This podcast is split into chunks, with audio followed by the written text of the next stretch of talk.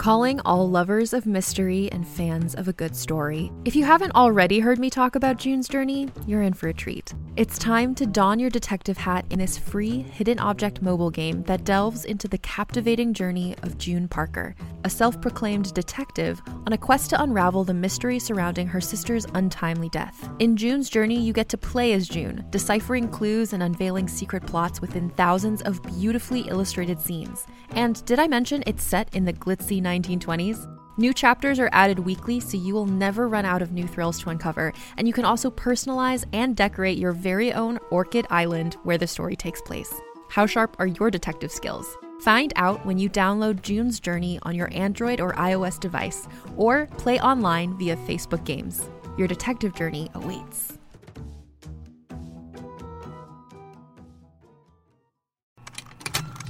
Contained herein are the heresies of Radolf Burntwine, erstwhile monk turned traveling medical investigator. Join me as I uncover the blasphemous truth of a plague ridden world that ours is not a loving God, and we are not its favored children. The heresies of Radolf Burntwine, coming January 2nd, wherever podcasts are available.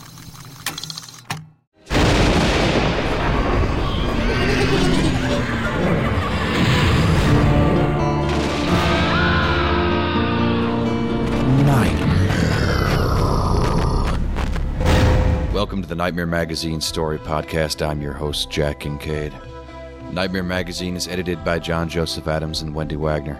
The stories of this podcast are produced by Skyboat Media, directed by Stefan Rudnicki and Gabrielle de Cuir, in association with Jim Freund. Our first offering for the August issue is Dead Girls Have No Names by Claire Wrenwood. The story's read for you by Kate Orsini. Dead Girls Have No Names is copyright 2020 by Claire Wrenwood. Claire Wrenwood grew up in Indiana and New Zealand and now lives in Durham, North Carolina. She is a member of the Clarion class of 2019. Find her at clairewrenwood.com. So ends this week's intro. So, without further ado, let's have a nightmare. Dead Girls Have No Names by Claire Wrenwood. Our bones are cold. It is the type of cold that comes only after death, and it will never leave us now. We mourn what must have come before hands holding ours, sunlight warming the tops of our heads, cats on our laps, and nightclubs where we danced out of our minds and Pop Tarts straight from the toaster. Life pulsing hot and fat beneath our fingers. Mother keeps us in a chest freezer. For preservation, she says, and perhaps this is true, but here's another truth. The night she brought us back from death, after she had canvassed local papers for the right news and hunted through grave soil for the right parts and sewn them into the right approximation of the female form, she let us sleep in her daughter's room. Amongst the heart shaped pillows, the grass stained soccer uniform still puddled on the floor, she cried and cradled us and called us her daughter's name, and we knew, even as we strained toward her touch, that it was all too much. It couldn't last. In the morning, she moved us to the freezer but the tenderness she had shown during the night still lingered. Her dark brown hand hovered on the lid as though unwilling to let it go. What will I call you? she said. Our old names flared within us, firing into deadened muscle and marrow stopped bone Charmaine, Nikita, Salma, Alicia, Kat. The softness in Mother's face fell away. She laughed a flat, lifeless sound. Listen to me, trying to name a dead girl. As the lid slammed shut, the truth of our new existence dawned. Never again would any mother name us, or hold us, or take this cold from our bones. There in the terrible darkness, we tried to weep and discovered we could not. Our left pinky toe belongs to her daughter. It was all they ever found. How is this possible?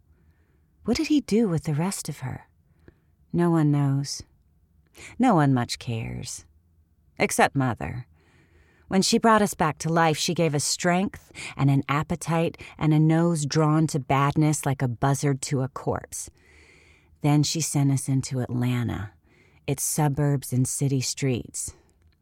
Find him, she said. And we did. Or rather, we found men like him. We cornered them in darkened streets they had never learned to avoid, in parking lots they had never learned to speed walk through with keys clenched in their fists. We let them know how it felt to bruise. And then we asked them, Was it you? No, no, they sobbed, and when our left pinky toe confirmed this truth with a regretful twinge, we took them apart and ate them limb by bad tasting limb, which satisfied our hunger but did not make us feel less empty. This, of course, was why Mother made her monster out of other dead girls. She knew her hunger was only matched by our own. Six long weeks of this, and when everything inside of us began to change, we did not notice until it was too late. Our head is rebelling tonight. The whimpering of little girls fills our ears. Their high, thin voices needle our bones, followed by a spike of pain. They are in us. We want them out. We open our mouth and regurgitate our last meal onto the dirt in great undigested chunks. We spit out another spur of bone, then groan as pain guts our body like a fish. Nearby, a feral cat wails in response. It is well past midnight. We are in a scrubby patch of woods between two golf course fairways. The man we dragged here, now spattered across the pine straw, owned a string of successful dance studios. He scoured the poor neighborhoods for talented girls and gave them scholarships. Their delight turned to terror as he took them into the back room and showed them what they still owed. It is their voices we heard just now, and not just theirs. Over the past few weeks, we have started hearing other voices, the victims of other men we have consumed, and with their voices, their suffering, so much that our body has begun to fall apart, the seams splitting as if they can no longer hold all this pain. We bury the man as best we can and stagger home, clutching our torso. Mother strips us down and examines our body with the seamstress's eye. Nothing some thread can't fix. But the pain, we say again, it's not for long. We'll find him any day now. She sews up our loosened seams, her hands hovering over but rarely touching our skin. We do not dare voice our thoughts. What if he is too far away? What if we never find him? What will you do with us then? There. She raises a hand as though to pat our shoulder then drops it. Just needed tightening, is all. Our stomach is never full. This used to be a good thing because the supply of men who have done evil never ends. Only now we cannot eat them. We try again and again, but our stomach heaves them back out. We poke the parts into sewers and trash cans, knowing it is only a matter of time before someone discovers them. One night, as we are burying a body in the woods, our shoe comes loose and a splinter drives itself deep into our heel. When we get home, we show it to Mother, head lowered, waiting for a lecture about protecting the limbs she worked so hard to bring to life. But her voice, when it comes, is soft. My girl got a big splinter in her foot just like this. She was little, maybe six or seven. I tried to tweeze it out, but she ran off hollering. Got blood all over the carpet. In the end, she took it out herself. She always hated it when I fussed over her. Not like you. Although she has prized out the splinter, her hand still hovers over our heel. No, we say when she does not move. Not like us. You remind me of her sometimes. Your eyes, the way you tilt your head. We are not your daughter. I know. We expect to hear bitterness in her voice, but she just sounds resigned. She picks up her needle and guides it along its familiar path, tightening the sutures at our neck, our right shoulder, our thighs, up the center of our chest, retracing the joins she made all those nights ago when she stooped low over us and breathed life into our limbs. Occasionally, when she tires, the heel of one palm comes to rest on our skin. We try not to tremble at each shock of warmth, try not to lean into her touch. A knocking at the door interrupts this ritual. We both freeze. Another volley of knocks, louder this time. Downstairs. Mother murmurs, Quick. Toward the door, she calls, Coming. We hurry down the stairs and climb into the freezer, pulling the lid shut, drawing our knees to our chest. We try to make out noises from the floor above us. We hear only the freezer's steady hum. After a long time passes and no angry police officer hauls open the lid, we lie back, pressing our cheek against the frost encrusted wall. Mother will come for us, we think, once her visitors have gone. But she does not come for us. We wait there in the darkness and the cold, the minutes unspooling into hours and then days. At last, she throws open the lid of the freezer. She squints down at us with bloodshot eyes, her breath clouding the air. Unfamiliar fumes roll toward us orange juice and tequila and sweat. They found her, she says. Well, not all of her, a piece of her, her torso in Virginia. Virginia! Her words spill out in a too fast staccato, and we see that the news has undone her. Like us, she is coming apart at the seams. The only difference is that she has no one to put her back together. You have to go. It's a sign. You have to find him. Her hand scrabbles at something in the bottom of the freezer. We sit up, our mind slow with coldness, and see that she has grabbed our left foot. What are you doing? She props our ankle on the lip of the freezer and unties our shoelaces. I need her toe. But we need it. We need it to sense him. I'm only going to take part of it. She eases off the shoe, tosses it aside. But it's mine. I gave it to you, and now I need it back. We notice for the first time the small meat saw in her right hand. She positions it next to our left pinky toe, just below the nail. Our foot jerks and she grasps it firmly. Setting the blade against us, she begins to saw. The sensation is nothing like the pain that comes after we have eaten. It is more of a dull irritation, a worrying at the skin. We watch, frozen, as the woman who has always stitched us together takes us apart. She does not look at us as she works, and we realize that in all this time, she has never met our eyes. Not once. We remember that first moment of gasping into the light, lying stunned and terrified as a strange woman bent over our chest and wept. At the same time, the gesture soothed us. We thought she did so out of love. But we were wrong. You cannot love an instrument. Our hand shoots out and grabs Mother's wrist. She tries to shake us off, clucking with irritation but she has imbued our girlish limbs with the strength of ten men. Our hand is steady, unmoving. Please, she says. I need it.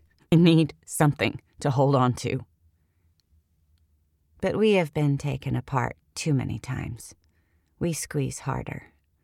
The saw clatters to the floor. She looks at us then, stares straight into our eyes, and we almost recoil from the force of fear and revulsion we find there. I gave you life, she hisses. I could take you apart again, just like. She snaps the fingers of her free hand. That. When we release her, she walks away, rubbing her wrist. At the foot of the stairs, she pauses. What are you waiting for? Go, out of here. Don't come back until you've found him. Our legs should tire, but they do not. When Virginia turns up no trace of our quarry, we zigzag across the country, wandering beside endless fields of tobacco and later corn and soy, through new growth forests, along gravel country roads. Men in trucks lean on their horns, slow down beside us, but do not stop. Once an old woman gives us a lift in her beat up Corolla, then drives off in a spray of gravel dust, making the sign of the cross. The seasons turn. From asphalt melting heat to sudden crispness, forested hillsides cloaked in reds and yellows so brilliant they make our eyes hurt. At a strip mall outside Kansas City, we buy a portable sewing kit. We learn how to dig the needle deep into our skin so it will not tear. We stitch ourselves up and think that perhaps we can learn to live without Mother. Every meal still makes us vomit, so we stop eating. In time, our hunger dwindles to a dull ache, but the cold in our bones never leaves us. One night in Milwaukee, there is a man in a beautiful suede coat whose smell makes our left pinky toe throb. We follow him through snow carpeted streets to an outdoor holiday market. As he disappears between the stalls, we hesitate. Mother has warned us from places like this, where the smells could overwhelm us or someone could see us for what we are. But the fairy lights beckon prettily, and we hear laughter and see white clouds of breath emerging from mouths and mingling in the air. We want to be among these people, to place ourselves in proximity to their bodies, their heat. Pulling up the hood of our sweatshirt, we plunge into the crowd. Our heart is missing. You were better off with that one, Mother said. No cunt either. She made us smooth and sexless as a doll. Our heart is missing, and yet, as we edge through the press of people, the weight of their badness descends, and we feel it all. There, a man buying mulled wine for a woman he has known since high school. At a bar later tonight, he will stir a crushed pill into her drink, and when she wakes the next morning, the world she thought she knew will invert like a tipped glass. And there, a man and woman walking together, a boy between them, clutching their hands. When the woman leaves for her night shift, the man joins the boy in his narrow bed. The boy told his mother about this last week. She said that God punishes little boys who lie. A teen who is barely a man, yet who has already learned how to press down on his dates' heads in the back seat of his car. An old man, now wheezing with emphysema, who once threw his ex wife so hard her body broke through the drywall and into the next room. A powdered donut seller who once took a girl off a reservation in Nevada and never brought her back again. People who have hurt others. People who will hurt others. People who will be hurt and do not know it yet. All of their past and future pain clamors in our head bearing down. The man is almost out of sight, the tan of his coat a faint, dwindling smudge. We stagger after him, the pressure building, compacting our vision. Above us, strings of lights hover and pulse. Yellow globules flex toward us, then shrink away. We jump as a woman to our left laughs too loudly. It sounds like a child's shout. Our foot snags on something and we lurch forward, smacking into a bulky man and sending a cupful of cider sloshing down his front. We barely register his look of outrage before we are darting around him. Bitch! He yells, Come back here and. We break into a run, clutching our head, trying not to moan as the pain grows, trying to make out the tan coat of our quarry amidst the lights and the pooling darkness and the people and the dim white snow. But he is gone. We are not even sure he was the right man. Outside the market's entrance, it has begun to snow. We extend our hand and watch the flakes accumulate on our palm, unmelting. We know what Mother would say. What are you waiting for? He's getting away. We should leave the market, slog through the snow-banked streets, search until we find him. But for the first time, some stubborn impulse prevents our legs from moving. I've been watching you, a voice behind us says, and we start. We turn, thinking for a moment that it is the man in the beautiful coat. But this is a different man, shivering in a beanie and scuffed denim jacket. He thrusts something into our arms. We look down. It is a coat, brown and puffed, like a toasted marshmallow. I couldn't stand it, watching you freeze he says. He hurries away, and we stand there with the coat in our arms, snow piling onto our eyelashes, and we are tired. We are so tired. Our bones, our left pinky toe, our head, our stomach, our legs, our heart, our missing heart. They ache and we want them to stop. We are done with this world and its unending pain. We are done with the pieces of this body which will never form a whole, no matter how much thread we wield. We remember Mother's words I could take you apart again just like that. We long to be taken apart. We begin the journey home. Mother's apartment smells like laundry. On the kitchen table, a stack of clothes sits neatly folded. A green and gold shirt catches our eye, a girl's soccer uniform. We find Mother curled on the bed in her daughter's room. She is facing the wall, holding one of those heart shaped pillows in her arms. At first, we think she is asleep. Then we see that her eyes are open and the muscles in her arms are quivering with exertion. She is pressing the pillow to her chest, squeezing it, and we realize that it is not the pillow she is holding, but the memory of her daughter, her dead daughter, who she will never hold again.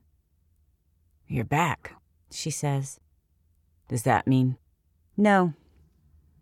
We say, we did not. She is silent. We step into the room. There are words we have been rehearsing as we traveled home, words we need to say before she returns us to death. We don't remember what it was like to die, but we remember what it was like to come back. The terror of tumbling back into a body that worked against our will, into a mind scrubbed clean of all memory save for the faint echo of our former names it was a different kind of death, and we were just as powerless to stop it. Because you never asked us, did you? If we wanted to hunt those men, if we wanted to come back at all. Without being aware of doing so, we have crossed the room to stand over the bed. Mother's shoulders quiver with fear, sadness. We know so little about the woman who brought us back to life. I know, she says. I'm sorry. And now we are done searching. Yes. Her voice is muffled by the pillow. You've done everything you can. Then We hesitate. Then it's time for you to take us apart. Is that what you want? She has never asked us this. No one has. At first, we do not know how to reply. We remember all our long, lonely days and nights on the road, all the times we yearned to obliterate ourself, to go back below the earth and stay there. We imagine our own mothers curled on our beds, and we grieve despite our missing heart, because the world has too many mothers curled on their dead daughters' beds, and because we could catch bad men until the end of time and never catch them all. We look at Mother, her body like a fragile comma, holding back a story she cannot bear to end. All this time, we have been longing for her touch. Perhaps she too has been longing for ours. Perhaps this is enough. No, we say. We sit on the edge of the bed. One of her corkscrew curls has fallen onto her cheek. Hesitantly, feeling that we are reaching across a great distance, we tuck it behind her ear. If you stay, she says, and our hand tremors against her skin. You'll need a name.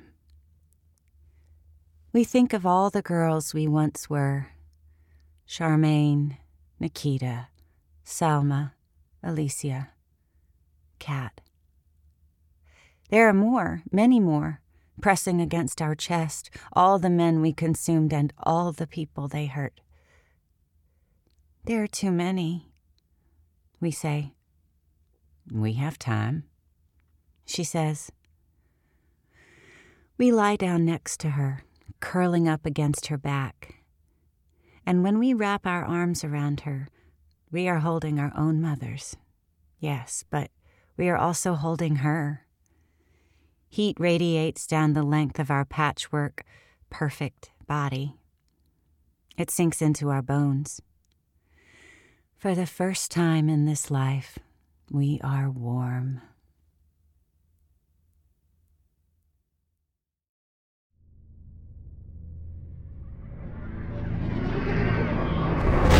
Welcome back. I hope you enjoyed the story. Please consider making a stop at our website at nightmare-magazine.com. If you'd like to help spread the word about the Nightmare Magazine podcast, go to iTunes, find the Nightmare Magazine podcast, and leave a review or rating there. Nightmare Magazine is published by John Joseph Adams. If you haven't already subscribed, check out our many options at nightmare-magazine.com slash subscribe. The stories of this podcast are produced by Skyboat Media, the most respected independent audio production team on the West Coast. They are headed by the Audie and Grammy award winning narrators Stefan Rudnicki and Gabrielle de Cuir. You can check out Skyboat Media's website at skyboatmedia.com. Post production is in association with Jim Freund. Music and sound logos are composed and performed by yours truly, Jack Kincaid. There's other ways you can be notified of new Nightmare Magazine content.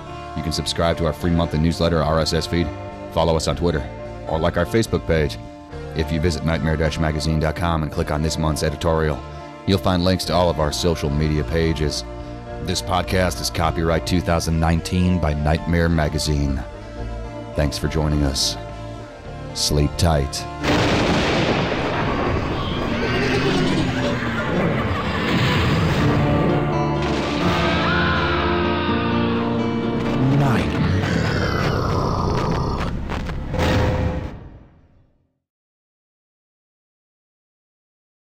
Hey there, it's Rachel Ballinger, and I am extremely excited to invite you to Rachel Uncensored. It's my podcast where I sit down and get real with my friends and celebrity guests, where we talk about all sorts of topics. And sometimes we might be under the influence when we do so. We cover things from personal stories to hot button issues and it's the only place on the internet you can find an uncensored version of me. It's a side of me that you might not have seen before because it's not the most family or brand friendly. But don't worry, I'm still sort of slightly a decent human being. If you're intrigued, then make sure you check it out. New episodes drop every Wednesday. You can find it on Apple Podcasts, Spotify, or wherever you listen to podcasts. Trust me, you won't want to miss out on the fun and candid conversations we have here on Rachel Uncensored.